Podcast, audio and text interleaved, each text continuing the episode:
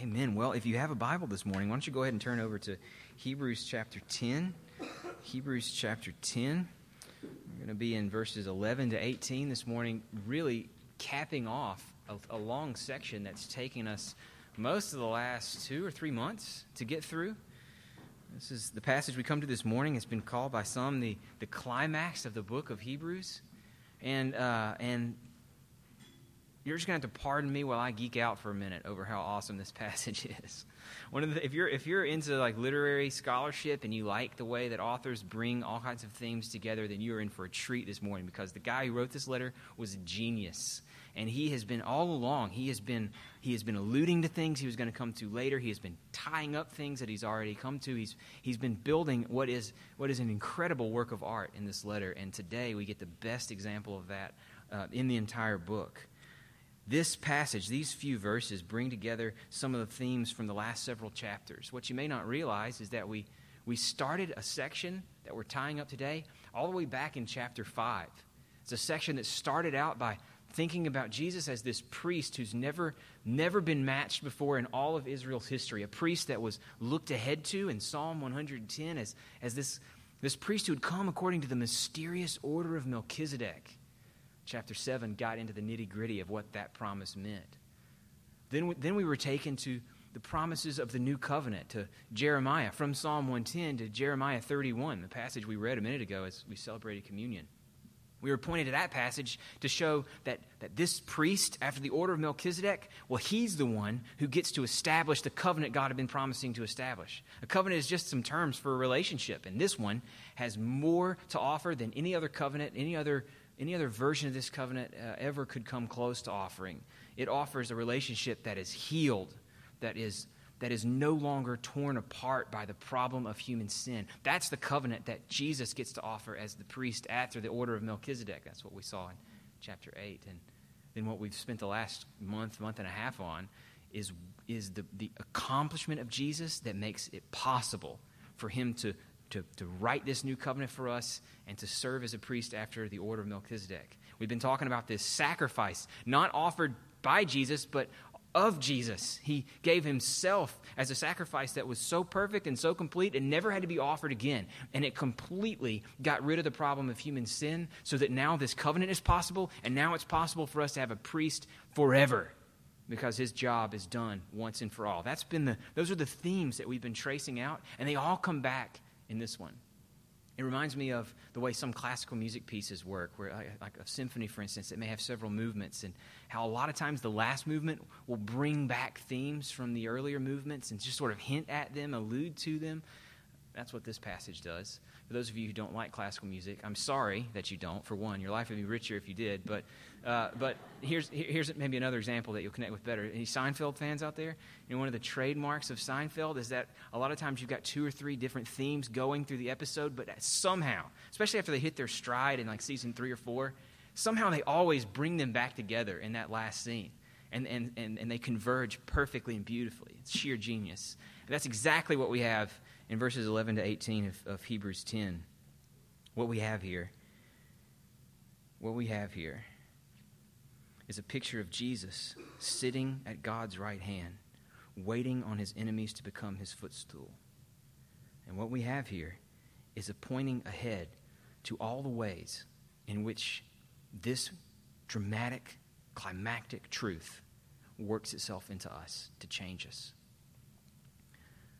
what we want to do today is try to camp out on the two images that our author gives us in these verses for what Jesus is, has done, for a work that he's accomplished once and for all, never again to be done. We want to camp out on those images to really savor them, to get a taste for this. And then we want to look ahead to the next verses in our, in our section to what's coming, really from the second half of chapter 10 all the way to the end, is very practical. It's a section of the letter where he's trying to say, because Jesus has done this work, and because it's done once and for all, never to be, never to be repeated, this is what your life will look like if you really own that. If you let that be your sort of DNA that works itself out in your growth as a Christian, then here's what it will look like. Here's the result. What we want to do today is camp out on these two images for the completed nature of Jesus' work, and then we want to we want to point ahead to what's coming to see how this work that Jesus has done once and for all begins to change us, just as the new covenant promised it would. That's where we're headed. Now, if you found your, the passage, Hebrews 10, verse 11, would you please stand with me in honor of God's word while we read together? This is the word of the Lord from Hebrews chapter 10. And every priest stands daily at his service, offering repeatedly the same sacrifices which can never take away sins.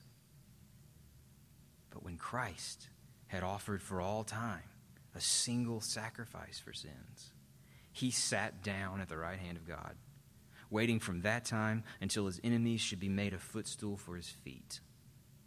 For by a single offering, he has perfected for all time those who are being sanctified.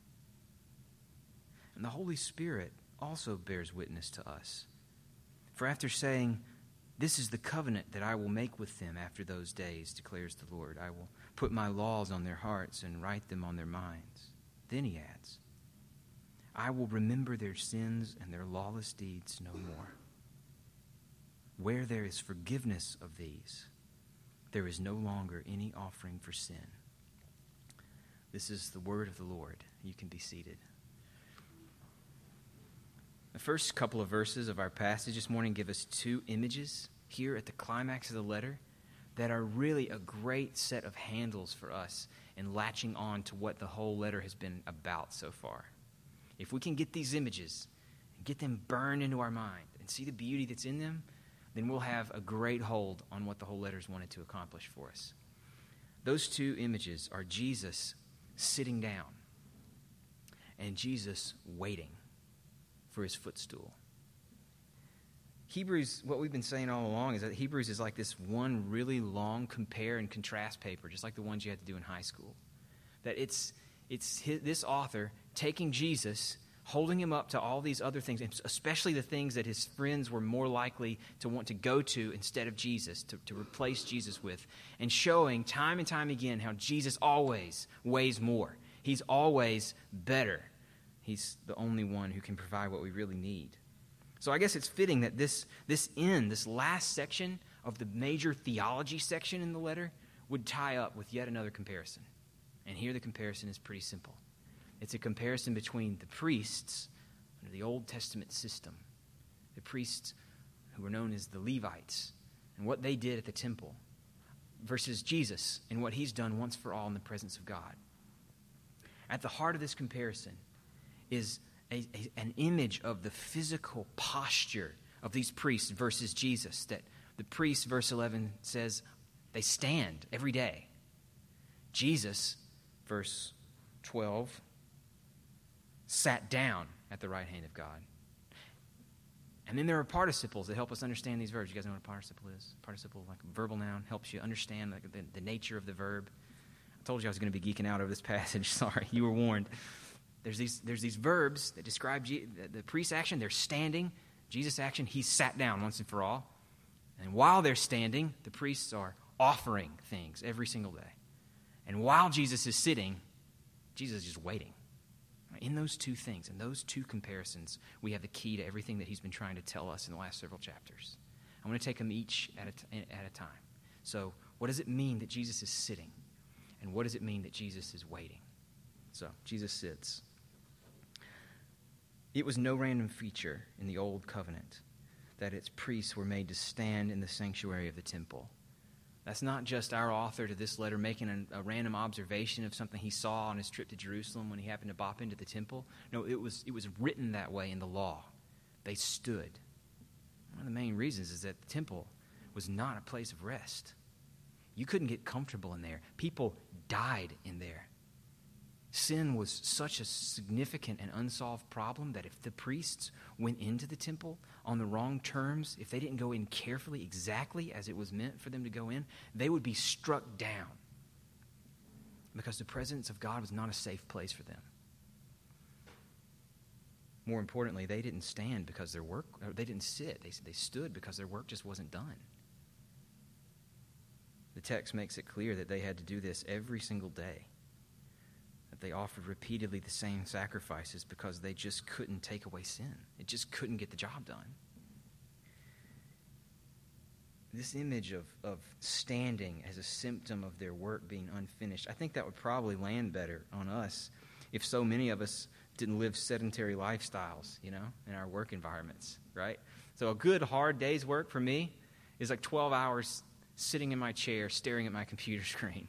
I mean, even 100 years ago, it wasn't like this. Most people were working on farms or on factory lines or something. Probably the, those of you who have the best sense of what it is to be standing at work, or those of you who work in the hospital or who stay at home with your kids, you, you don't get to sit down. And that's, that's a lot more what, like, like what, uh, what this image is meant to, to evoke from us. I think maybe we're getting back to it, though. I've heard that you can get these desks at IKEA where you're your computer stuff is, is like chest high and you just stand up all day typing at your computer. So maybe, maybe we're getting back to where this image could really drive in on us. The point is, don't let it, don't, don't, don't miss this. Standing meant work. It meant that it wasn't done. It meant that they couldn't rest because sin was still a problem that was waiting to be solved. But verse 12 says that Jesus made a single offering for sin that's effective for all time and having made that offering, verse 12 says, he sat down. I think the, the point of this image should be clear enough by now. It's like the first day of an overdue vacation, that first time you plop down on the beach, right? It's like just after you've turned in your last paper for the semester, or maybe the last, you've graded the last paper for the semester, and you plop down in front of a good movie it's, it's the sitting down after you've got the kids in bed and you just plop down on the couch with a book or with your spouse or just to sort of stare at the wall until sleep washes over you. It's a symbol of completion. To sit down is to be finished. Jesus sat down once and for all. The other image we're given here, what Jesus is doing while he's sitting down, is that he's waiting don't miss the beauty in this image. The priests, while standing, are having to make offerings over and over and over again. Every day, every year, each offering a reminder that sin is not taken care of, that it still hangs over us like a dark cloud. Jesus' work is done, so when he sits down, all he does is kick his feet up and wait. What does it mean? What is he waiting for? We said this before, and I'll say it again here. He sat down because he's finished dealing with sin. His death was such a perfect sacrifice, so perfectly suited to the weight of sin that it wiped it clean once and for all. All that's left for him to do is to enjoy the fruits of his victory. And he's still waiting on some of those. His death, Jesus' death and his resurrection, it, it didn't just mean the removal and the forgiveness of our individual sins. It did mean that. It started there. It washes each of us who trust in Him clean from all trace of our rebellion against God. But it had bigger effects than that.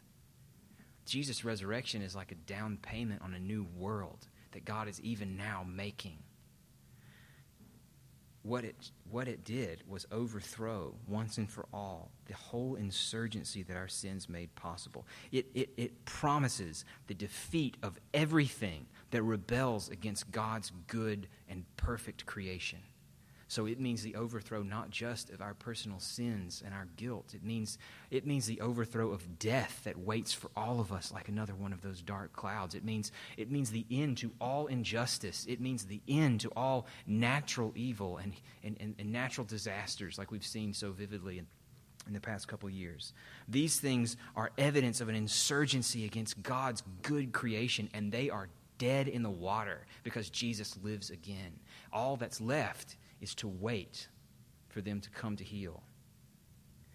The point of this text, the point of this image of Jesus as, as one who's waiting, is not to, is not to minimize the, the real pain and suffering that's left in the world. We do live in between his first coming and his second coming, subject to all kinds of evil that we cause ourselves and that other people cause against us, stuff that's out of our control. And, and that this text is not to minimize that.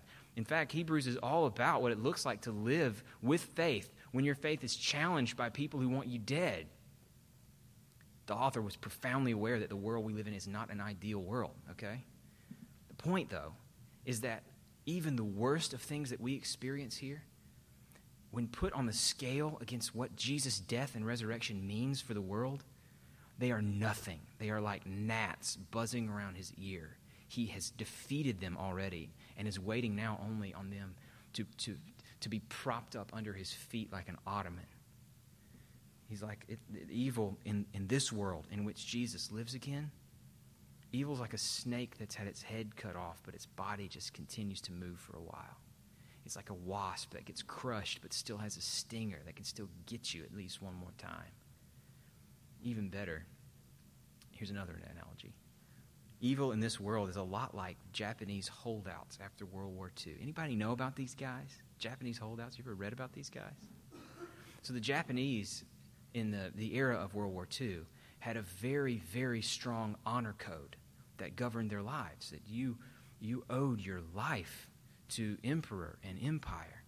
And the, the worst thing you could do, worse than death, would be to surrender, to sacrifice that that you owe. So, it was a big army. They were scattered out all over the, the Pacific Islands, some of them in very remote places in jungles. And they'd been given their orders, right? And they had this code written into their bones. And so when the surrender happens in 1945, a lot of them don't get the word. And a lot of them, even if they get the word, they think that they think that they're being deceived. That is some trick by the Americans trying to get them to surrender when the war is not really over. Did you know that there were holdouts on some of these islands as late as the mid 1970s who were unwilling to surrender because they refused, either had not heard or they refused to believe that the war was over? The one, the last one to come in, or at least one of the last ones that, that got notoriety, was a guy named um, uh, Hiru Onata. I'm probably mispronouncing it. He was, he was stuck on this island in the Philippines, living like a guerrilla lifestyle, making raids into these Filipino villages and, and, and killing people. And he was doing this until 1974. He did this in spite of the fact that, that people knew he was out there and they kept dropping leaflets over him, trying to tell him, hey, the war's over, dude, come on back in. And he, he said there was mistakes in the leaflets, so he just assumed they were written by the Americans, trying to get him to surrender because they were worried about him. In reality, though, in reality, that was a defeated enemy, right? I guarantee you that General Douglas MacArthur was not worried about Hiru Onata on this island in the Philippines. General MacArthur was just waiting. General MacArthur had kicked his feet up by this time. Now, that enemy was out there. He was still alive, so to speak. He was still, in his own mind, fighting this war that he thought was not a lost cause. But do you think that MacArthur was worried about him? Do you think that Harry Truman lost any sleep over these holdouts? He didn't because he knew that his victory was won. That's where Jesus sits now. As he sits, having fully and completely taken care of the problem of human sin, he is no more concerned about the effects, the lingering effects of evil than MacArthur was concerned about the Japanese holdouts on the Philippine Islands. This is not to minimize the power of evil in this world and the suffering that we are all still subject to. Jesus knows the power of that better than we could. He gave himself over to it. It's to say that the battle is over, even if the effects haven't yet fully been realized. And Jesus is not worried.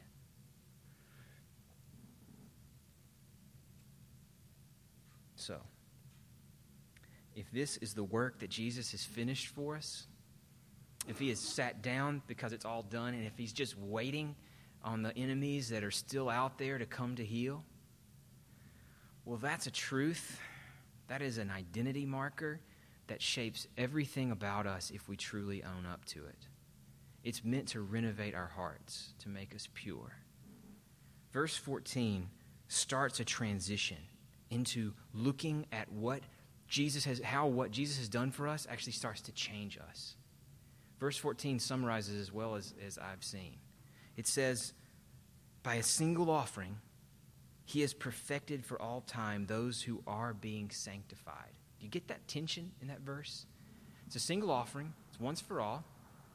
By a single offering, he has already perfected once and for all those who are being sanctified, ongoing. There's a tension here between something already done and set in stone, Jesus sitting down, and us not yet being holy like we were meant to be, being still sanctified and perfected over time. How do we live in that tension? How do we, how do we negotiate this? The answer that our text gives us is that, the, that it's what is true of us, set in stone once and for all, because of Jesus' death, that actually makes us holy. The, the truth of who we are in Him, that identity, if we latch onto it, actually is the engine that makes us holy, that sanctifies us over time. This is, I think, the point of this proof text. So, verse 14 sets us up. This is, this is where this is the tension the rest of the letter lives in that Jesus has done this once and for all, and now he's making us holy by it. Verse 15 to 18 are the proof texts. He goes back to Jeremiah 31. He says, Jeremiah 31 basically said as much. You are going to be changed. You are going to know the Lord. You are going to have His law written on your heart so that you, you start to want what He wants. Then the next promise is the foundation for that change that your sins are going to be forgiven. God's not going to even remember them anymore. And that right there is what unlocks the change that's promised, the, the, the, coming to love what God loves. It's getting rid of the sin that separated us from Him that gives us a relationship with Him, access to Him. And it's through that access to Him, through coming to know Him more and to love Him more, that we begin to love what He loves. Do you see the process, the progress there? Once and for all, sin taken care of. That unlocks a relationship with God. And relationship with God drives us to be more and more like Him, to love what He loves, to have His laws written on our hearts and minds. That's the progress of His proof text from Jeremiah 31. What are, the, the trickle down implications of this touch everything about our lives as Christians, and we're going to get into a lot of them in the next few weeks together. What I want to do today is stay on a high level and think especially about these two images we've been given of Jesus sitting and Jesus waiting, and ask how would, how would these images, if we were to really lock onto them, if we were to own up to them, how would they begin to change us? How would they renovate our hearts, what we love, and begin to make us more like Jesus? here's another way of putting it, and this is the way I've put it in your outline a way of, of thinking, of thinking critically about our own lives. I think one way to ask the question is, is Is your Savior's work finished? Does your life look like you belong to a Savior who's sitting down, who's done once and for all? I want to help us try to think through this, see if we can, see if we can dredge it up. I think here, here's, here's the thing I think that if, if we latch on to the image of Jesus as sitting for us, it helps to renovate our hearts of pride on the one hand and guilt on the other hand. It helps to purge us from the performance mentality that we're all driven by. And to connect with the idea of a, of a Jesus, a Savior who's waiting, renovates our hearts from fear and anxiety. To connect with a Jesus who's, who's sitting down because his work is done renovates our hearts from the opposite ends of our performance mentality pride, thinking we've done well, guilt at thinking we fail. And to connect with a Jesus who's waiting for his enemies to come to heel because they're defeated once and for all, to connect with that renovates our hearts from, from fear and anxiety. Those are the, that's where I want to camp for the rest of our time this morning. So, performance. The fact that Jesus is sitting down that he's finished doing everything that needed to be done for us to be whole and complete and redeemed. That's meant to undermine what comes most natural for us. What comes most natural for us is that we stand or fall based on how we perform. That God and other people think about us either positively or negatively based on how we perform. And that leads us either into pride, thinking that we have done good, or into guilt, thinking that we have failed coming to grips with what Jesus has done, that he has completely filled any lack that's in us. That's not an easy thing, but it's a life changing thing. Because ultimately, most of us live like our Savior isn't seated, as if there's still some lack that we've got to make up. Our performance mentality is driven by a sense that there's something undone in our lives or something we've got to compensate for in our lives. That's our responsibility. It's what drives us and gives us a sense of urgency. And it's what always keeps us from feeling like we've done enough. It's also just written in some of our most basic stereotypes that you perform in one area to make up for something that's lacking in some other area, right? Isn't that what's behind the nerd versus jock stereotype that we all are familiar with? Right? That the, the nerds have to be really, really good at like World of Warcraft or whatever. They have to be the ones who are out there in Ellington Park with their medieval gear on fighting swords. Have you guys seen these people? Am I the only one who's seen this on Sunday afternoons in Ellington? I got like two or three other people. The nerds have to be that, have to be good at that, have mastered that world because they're not good at the world of sports, right? That other people seem to value. And jocks have to stay really good at sports because typically they're letting everything else go, right? That's the stereotype anyway. It's behind the, the hot chick versus smart chick stereotype that makes it into so many of our movies, right? You have to be really, really smart because you're just not hot or you have to stay really hot because you're, you're just not going to be smart. You, it's, it's the fuel, this performance mentality that you've got to make up for something that's, that's a deficit in you is the fuel behind all of this energy and all of the, the comparisons that we make with, of ourselves and other people. Let's make it even more real. This sense of deficit, as if Jesus hasn't done everything that's necessary. Isn't that the sense of, of deficit that drives our own sort of professional, all of life activity. Think about the, the stay at home parent in a culture where career productivity is everything. Isn't that parent likely to feel like they've got to be hitting it out of the park with perfect kids and perfectly organized homes and lots of hours volunteering just to compensate for the fact that they, they don't have a career in the eyes of the world? Or I'll give myself an example. I'm a classic case of, comp- of compensation. I'm pretty much not good at anything. And any of you know that know that I've, I've kind of put my eggs in one basket from the time I was like 12 years old. I've always been driven to be a good academic, or even now to be a good preacher, because I've got nothing else to offer. I don't speak any other languages, I don't play any instruments, I'm not athletic at all. I'm pretty good at fantasy football, but that's about the extent of it.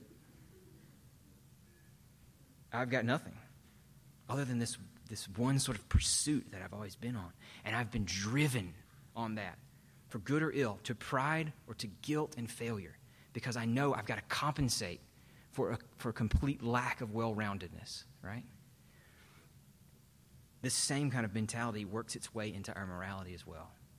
I recently read a really enlightening article in the New York Times by a guy named David Brooks, who's he, was, he writes about American culture and morality and ethics, and he was summarizing another book. Uh, and I can't remember the title of the book that he was summarizing. But it was this fascinating study on how we're basically all moral compensators. How we, we, we, we, we think of ourselves as moral in one way to make up for another way in which we've been fudging, right? So, for example, here's one of the experiments. They, they, they did this experiment in a college dorm, like a common area of a college dorm, where they would put like a, a, a Coke and a dollar next to each other.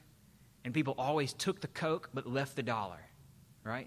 Because they probably justified to themselves that they were a good person. They would never steal money, but they were, they were fine to take the Coke because somehow that was a little bit less than stealing. They, they did well in one area to compensate for taking this Coke. Here's another example they monitored taxi cab drivers and noticed that they were that they would that they were almost never likely to rip off someone who was blind and take like a longer route around the city or whatever or or jack the rate up but that they did that kind of thing all the time to people who could see.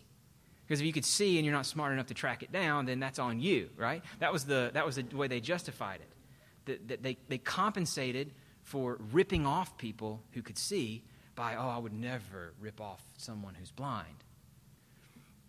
And ultimately, I think a lot of our moral energy is driven this way to compensate for the fact that we know we haven't been who we need to be over here.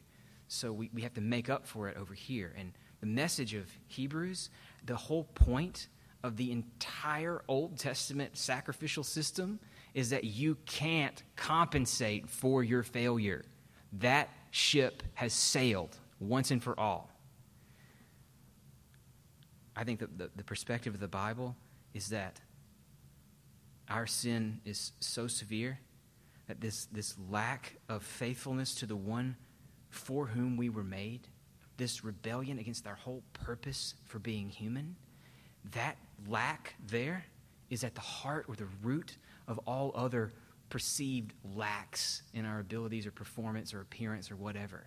That we spend our lives trying to compensate not just for the things we would, we would admit to, but for this deeper sense that we have been untrue to our Maker. And if that's true, there's just nothing we can do about it.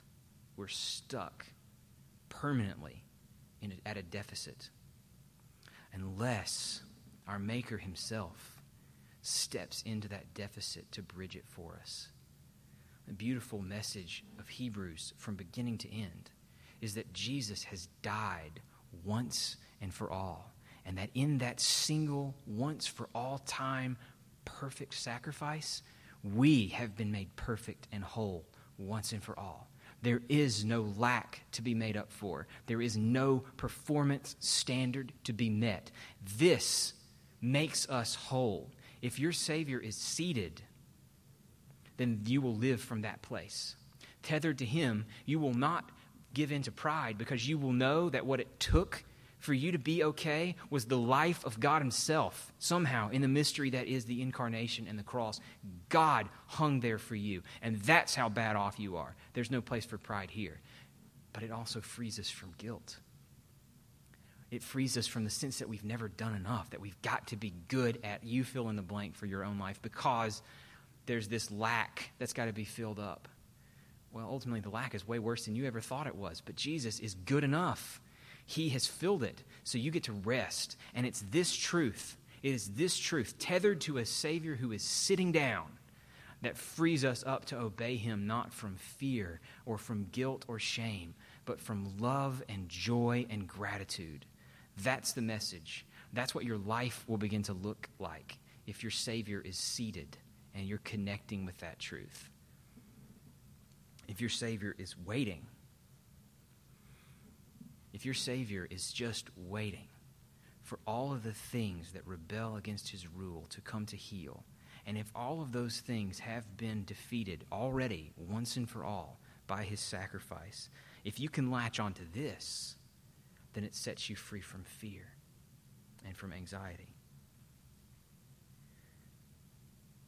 Isn't it true that our anxiety for the future is driven by a fear of things that are outside of our control? Things that we know we can't perform our way out of? Things that we can't predict, we can't see? We all know from experience that this world is full of things that, that we, we don't want to happen to us but can't keep from happening to us. It's full of suffering and sorrow and sickness and want. All of us want to live in a world where we don't have to worry about those things. But because they're out of our control, we fear. The beautiful truth of this text is that Jesus isn't worried.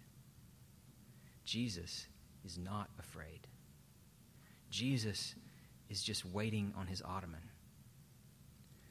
I love so many of the passages in the Bible that speak to us against anxiety and fear, that remind us of the Father that we have who loves to give us what we need. I love the image of the shepherd from Psalm 23 who leads us beside still waters and restores our souls. I love the image that Jesus gives us of the clothier of the lilies in the fields and how if he would clothe them, if he would if he would take care of a sparrow, how would he not also give you everything that you need? I love the promises of Romans 8 that God has given us his Son, how will he not also with him freely give us all things? But I fear that maybe we don't get as much mileage as we could have, could out of this image of Jesus simply waiting for his enemies to be made a footstool for his feet, not fighting a battle with them, not an ongoing war that's up in the air whose, whose, whose results are unknown Jesus waiting on a victory that's already been accomplished. If we were to connect with that, think of the deliverance. All, all major religions, even the secular ones, have some sense of how evil relates to good.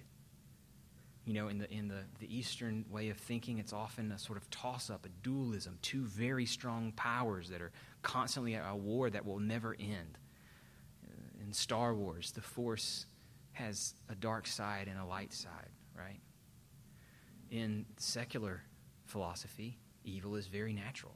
There is nothing more natural in this world than killing the weak to establish yourself. Message of the Bible is that the relationship of evil to the, to the good that's in the world is the relationship of impostor to king.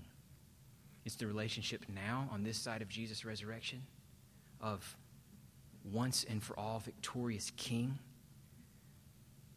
and defeated enemy who's got nothing left. Now, if that's true, we've got to take our cue for looking at the world from Jesus, from how he looks at the world.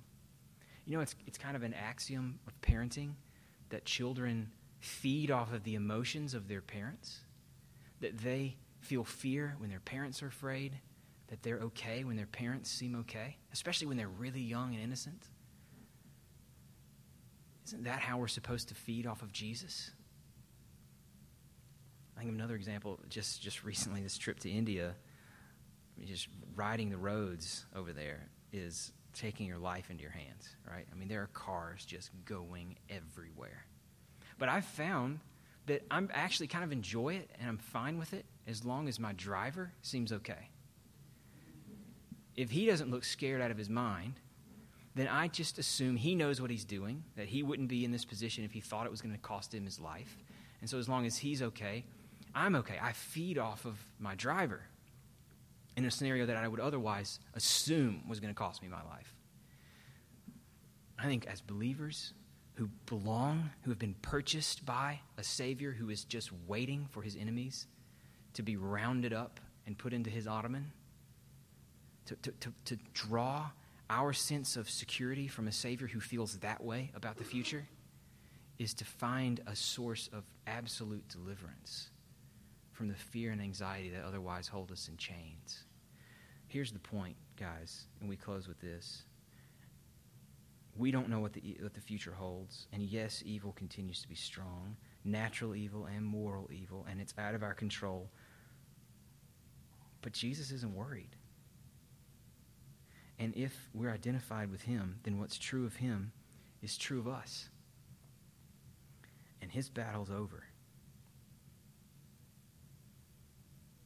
so we trust Him. Father, help us because that is not what comes natural to us. We, we are so prone to forgetting your love and your care. We want to live in light of the truth of what Jesus has done once and for all.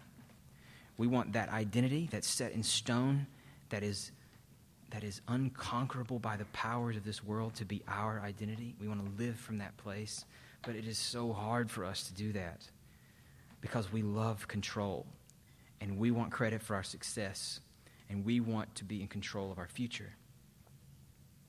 What we need is the power of your Spirit to change us so that we live as those whose hearts belong to a Savior who is seated once and for all and merely waiting for his enemies to come to heel.